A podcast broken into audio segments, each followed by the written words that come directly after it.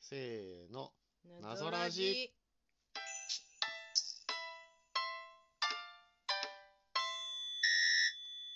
謎時々ボードゲーラジオ第115回。今回は、アンレイルドといううんデジタルゲームうのん、ご紹介になります。スイッチ、スイッチ。我々は任天堂スイッチうでん遊びましたけれども、多分何を世の中的にはうん Steam でも遊べるんじゃないかあそうなな。うーんあんまりよく分かってないけどね、Steam ってね。うーん PC でソフトがダウンロードできるなるほど基盤ななのるかなほどプラットフォームなのそかうななのかなちょっとよく分かってないけれどもう、んえー知らない方のためにちょっとご紹介をしますと、うんアンレールドとはあの1人から4人用のゲームで、えープレイヤー同士で協力することもできれば、1対1ですとか2対2で、えーまあ、チーム戦で戦うこともうんうんできますと、えーまあ、鉄道を敷設していくゲームでございます。うんうんえー向かって左側から右手の方にどんどん列車が進んでいくので、えー木を切り倒してうん木材をゲットして、うんうん石を掘って鉄をゲットして、うんこの鉄と木を組み合わせて線路を作り、うんそして敷いていくそうだ自動走行する列車のたうめに、んうんまあ、もう全て今説明しようそうだねあれクリアしたんだっけクリアというかこのゲーム終わりがなくてあ終わりないんだっけあの火星にたどり着いた後はう、んまあ、あともうひたすらあひたすら伸ばしていいくストーリーモードみたいなのはないのそれもないね、うーうんんそもそもテキストがあのゲーム存在しないじゃない。そうだねどこまでもどこまでも進み続けてるそうね。あれ何が楽しいんだろうな、あれ。へ俺えなんであんななんでそんなこと言うの何時間も没頭して遊んでしまったんだろうかな。んでそんなこと言うのさえ、ペコロさんどうだったえ面白いと思うけどななんか、うん、なんだろうやることがさ、うんあの木か鉄かうん。水かけるかあ、そうね。う線路を引くかん。う。みたいなそのぐらいかな4択かなんまあ、基本的には。だから、まあ、やることシンプルだよねやることシンプル。シンプルでそれをどう効率的に回していくかっていうそうね。ところが面白かったんじゃないまのあ、、細かいものを積み重ねていくと、あの、川渡るときは、あの、木材の、うんえー橋か。うん、うん、かけないといけ必要だなねいし、えー溶岩エリアだとここ鉄鉄橋の橋にする必要性があるし、えー列車をアップグレードするためにはボルトが必要なので、このなんか湖の向こうに浮かんでるボルトを取りに行くとか、そうだね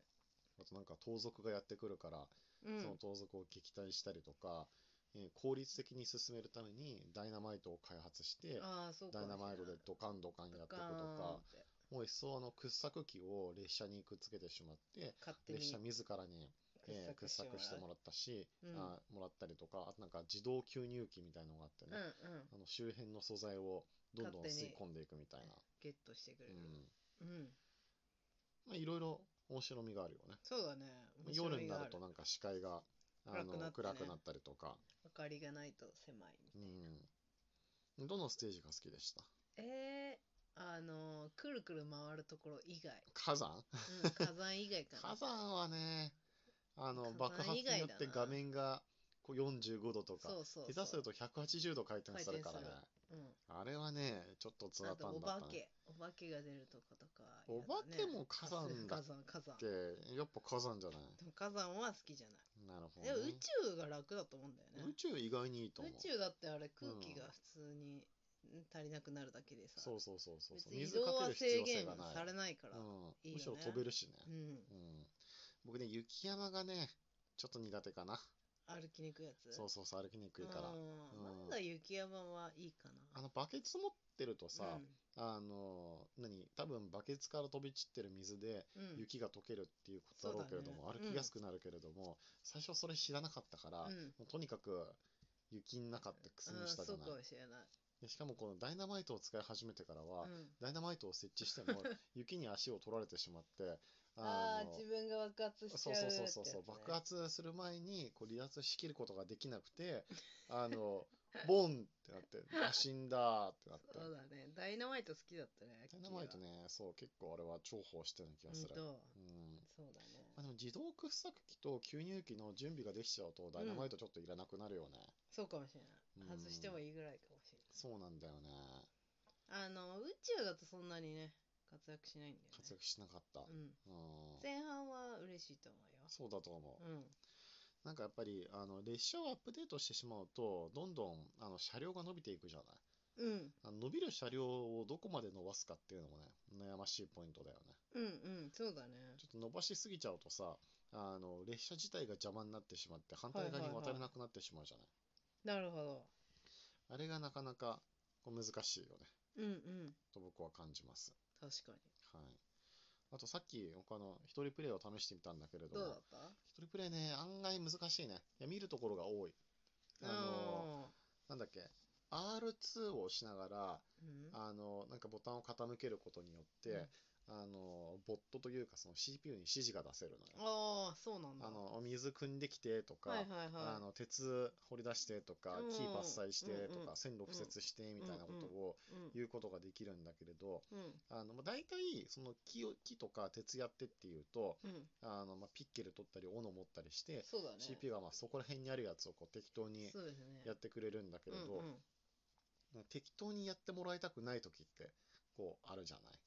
ああ、要はあそのそこの木を切ってほしいとそうか。そうそうそうそうう、んうん。進行方向の木だけを伐採してほしいとそうだか、ね。あの列車の線路を敷設する予定地にうんうんこう橋を引いてほしいみたいな時は、あこう細かく指示出しをしなけあ、ればそうだね。なあらないんだ出せけるどの出せる一応出せる、うーんあのルートを決めることができてこっからここに行ってとか、うーんあのこっからここやってみたいなあ感あじでそういうこと指示が出せるんだけれどあのちょっとぐらいだったらむしろ自分でやった方が早いんだよねそりゃそうだうんなんかもそううだもうパッと木材を持ってパッパッとこう橋を引いた方が幾分かこう早くうんなるから、うん途中からはあのもう線路を引くのをうんあのやってもらうの CPU にもう任せてあそうなんだかだらもうあらかじめこうこういう路線であの線路引く引いてよっってていうのをうんこ教えておうけばいい引いておいねてでそれに沿ってもう僕があのピッケルと斧を持ってうん、であの突き進んでいくあなるほどで時々燃え始めたら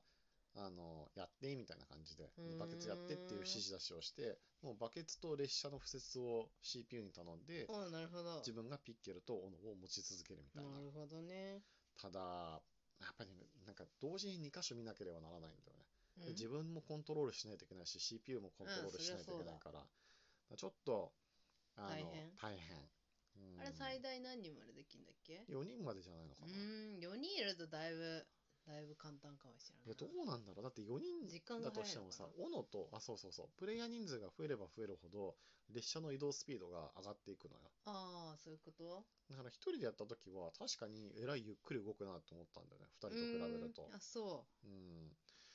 であの人数が変動しようが、うんうんピッケル1個、斧1個っていうのは変わりがないうかああそら、ういうことあのまあ、2人でやると、1余っ人ちゃうがかもしんそないうそうピッケル持って、もう1人が斧持まって、あ物運ぶ係じゃんそうそうそう、だから3人までは成り立つような気がするんだけど、うん、 4人になると、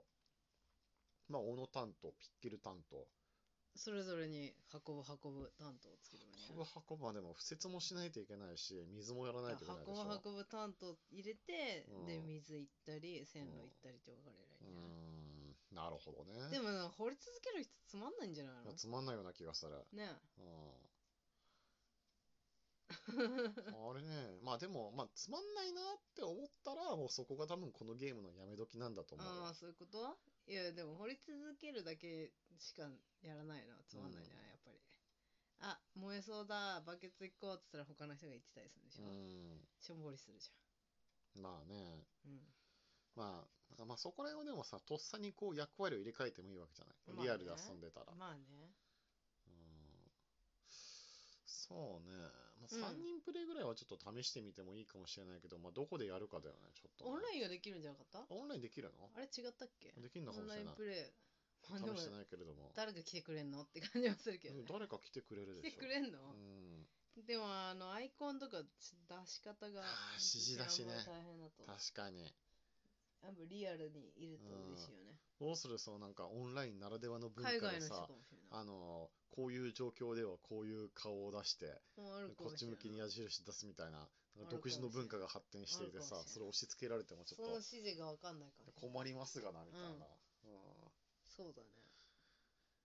んねえ、なんか。こう B ボタン使ってダッシュしまくっててさ、うっかり2、3回ぶつかったらさ、うん怒られてさ、なんか、あ、ログアウトしましたってあ俺出たら、そうかもしれなはっは怒っいて そうかもしれ怒っないて落ちちゃったよ、みたいな。ああネット落ちちゃうの悲しいね。まあ、そうね。うん。まあ、あんまりあのゲームは複雑な処理はしてないだろうから、あのネットの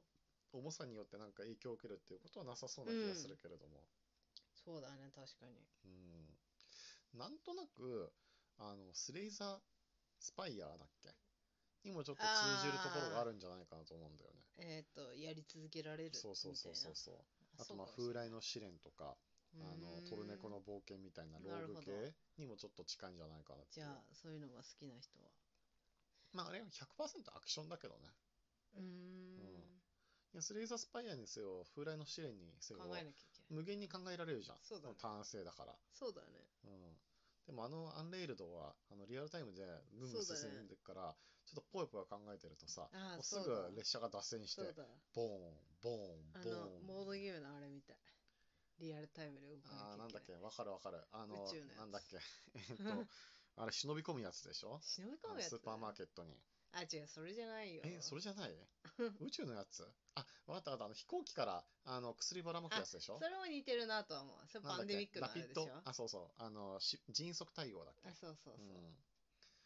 そう。うん、あマジックミーズだ、うん最初思ったのはうん。あれ何の話宇宙のってえうん、あの、カード伏せちゃうやつ。あ分かった分かったあのスペースなんだっけアアラートだそうそうスペアラねはいあれ面白かったねあれ最近やってない だねと面白い。スペサラといつやりまくったんだ一昨年ぐらいになだんかいぶやったね。死ぬほどや っだていぶないやったよね。気がするはいまあ、そろそろお時間となりましたので、うんえー今回はあのデジタルゲームのご紹介でした。はー Nintendo い Switch と Steam で遊ぶことができるアンレイルドというゲームでございます。協力ゲームが好きな方であればきっと楽しめるんじゃないでしょううん、か。うん。えー次回もぜひ聞いてください。ありがとうございました。バイバイ。またねー